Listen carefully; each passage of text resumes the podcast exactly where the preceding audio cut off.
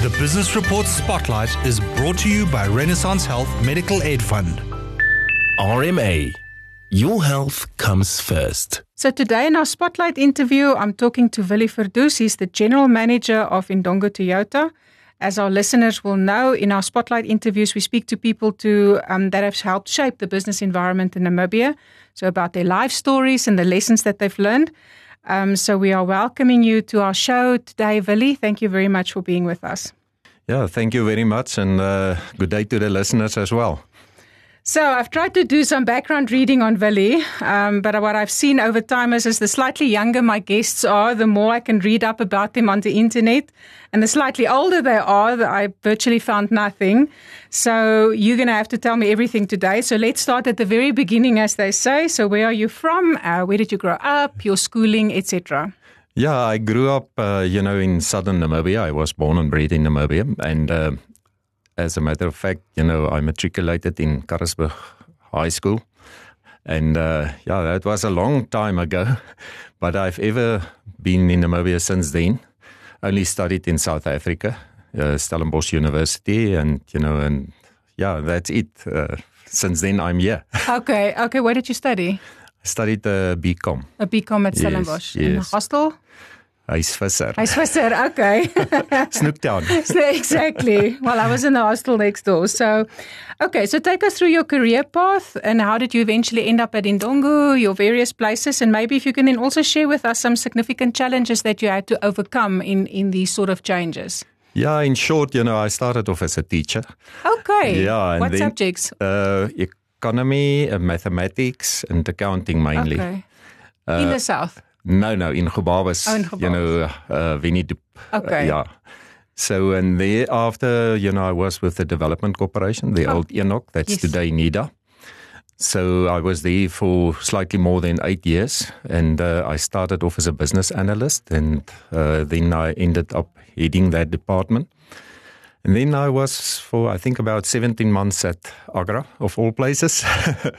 you know, uh, and uh, thereafter, uh, you know, I had a business with a partner. We, we were packing foodstuffs, uh, sugar, and so on, and we uh, were in the commodity trade. That's not after Agra. After Agra.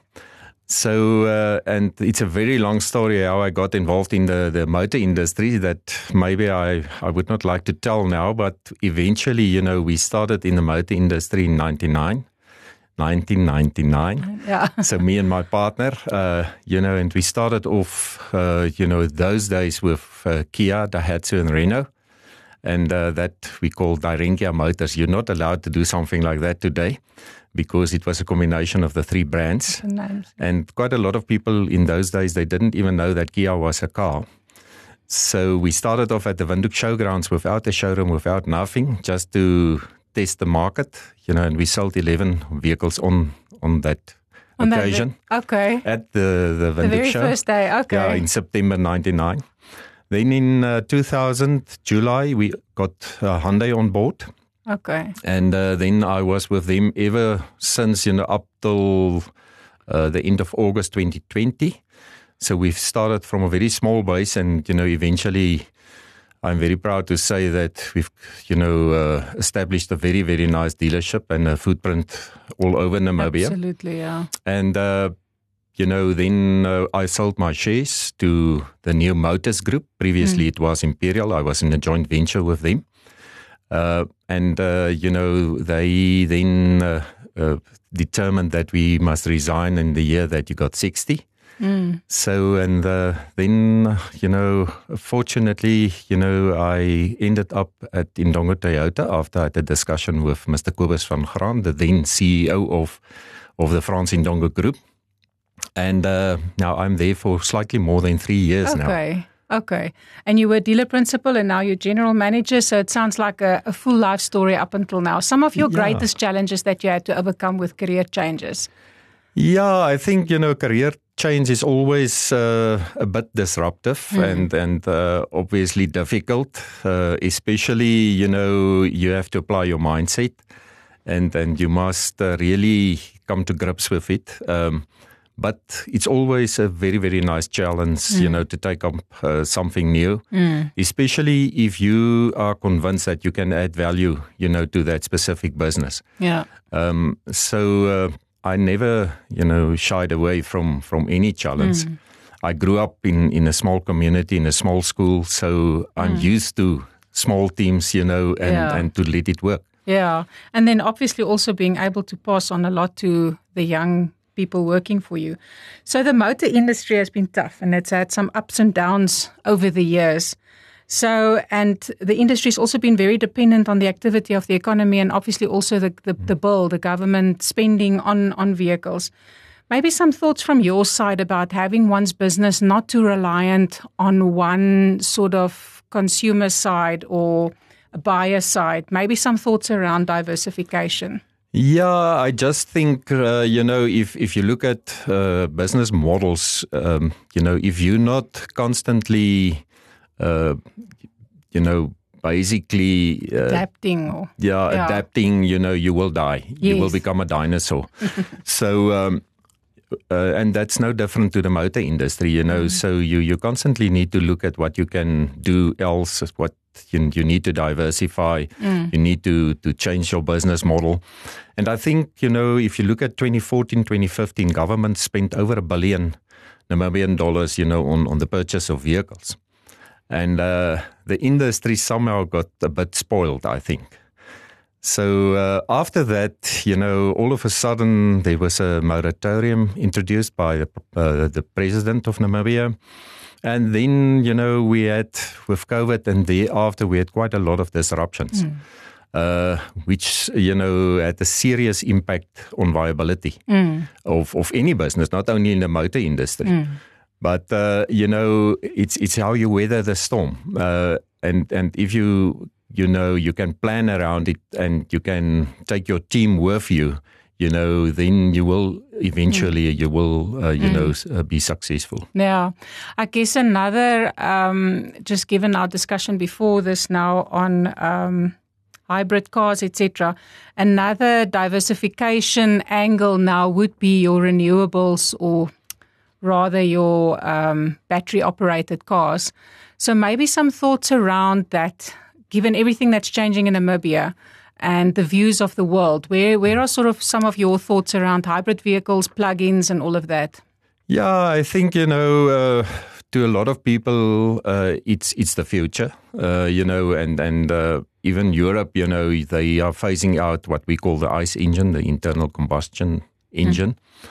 But I think you know, in Africa, we're always lagging a bit behind the developed countries in uh, and I think you know that that the ICE engine will be with us for some time in Africa. Uh, the challenge we also have, obviously, is is you know the the, the batteries for these mm. vehicles. Uh, you know the charging points, the uh, uh, reliable. It must be a reliable source of, of uh, electricity in the country. Mm. And if you look at South Africa, for instance, with load shedding, that can pose a problem. Uh, but I think also that you know uh, some other green energy uh, options will become available as well. You in know, Namibia. in Namibia as well as well as as globally. Mm. You know, so I think hydrogen, you mm. know, will play a big role mm. in future uh, in the mm. motor industry as well. As well, eh? yeah, I, I take what you say. So maybe just back to work life balance. So take us through some pointers. How does one achieve that? I mean, the little bit of research that I did um, said to me that you're a workhorse. So how did you achieve some work life balance? Yeah, obviously it's it's difficult, but you know, if you have no balance in your life, you know, it's it's like juggling some balls, and some are of glass, and some are of rubber, and some you can afford to let it fall it will bounce back. But the glass ball, you know, if you let it fall, it's gone, it's broken. Uh, so, but I think you know, if if you have a happy marriage, you know, and you have a wife supporting you, and uh, you know, I can gladly say I, I'm happily married, and I really got a wife that's supporting me. That's helping a lot. Mm. You know, you need that understanding and support. Mm in the background mm. uh, as well. And then you need to balance your life with some physical activity as mm. well. So, you know, I got involved in cycling. And uh, in the previous business where I was, you know, I had my own cycling team that I sponsored and uh, you know for many a year. Okay. So uh, I'm still cycling a bit, you know, but I haven't got enough time to do it properly. But Yeah. but you really have to to have a balanced life. Otherwise, Yeah. you know, you will end up in trouble soon, and Yeah. you will be a burnout. Yeah, and you took your kids with you on the cycling journey. Yeah, that's one of the reasons I've started, you know, when they were younger. Mm. And uh, yeah, and they're still cycling today, Mm. uh, you know, not competitively, but they are fit, definitely fitter than I. am. Yeah, and it was a way to create time with them. Yeah, yeah, you you, you have quality boxes. time. You know, if you're cycling, especially if you do these what we call L- LSD, it's got nothing to do with drugs. You know, it's it's a long, slow distance cycle. Yes. You know, if you do Is this, that the dash? Yeah, but even if you practice, you know, Okay. you do say on a Saturday or Sunday, you do 100 kilometers or so, you know, Mm. Yeah. and then you've got a lot of time to, to, Yeah. to communicate properly and to chat about things that they normally will not chat to you about and Yeah, forth. I will definitely not be able. It will just be, you know, I won't have any breath, but it's great. So I think that's the that's the sort of lesson is to create an activity that you can do with your kids, and it keeps you fit and it de-stresses you. So yeah, that was sort of the message then for our listeners. So on that point, to our young people that are listening to this interview, in your opinion, what would you say are young people doing today right in terms of their careers and what are they maybe needing to work a little bit on to advance their careers Yeah, I think, you know, the younger generation, they would like to have instant gratification in everything. now, sometimes it's not always possible. Uh, and uh, especially if you would like to progress in a business, you know, you cannot start on top. Uh, even if you have graduated, you know, you, you need to, to start at fairly low in, in the rankings in the business, you know, to, that's the only way you learn and you really understand the business.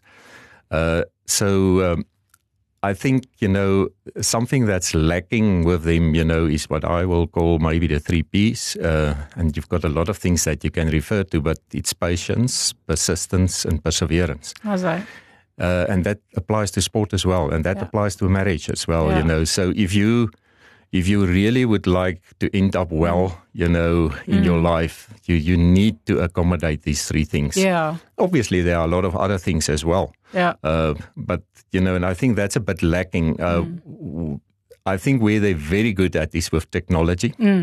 They're not afraid of technology. You know, our older generation, we we a bit cautious.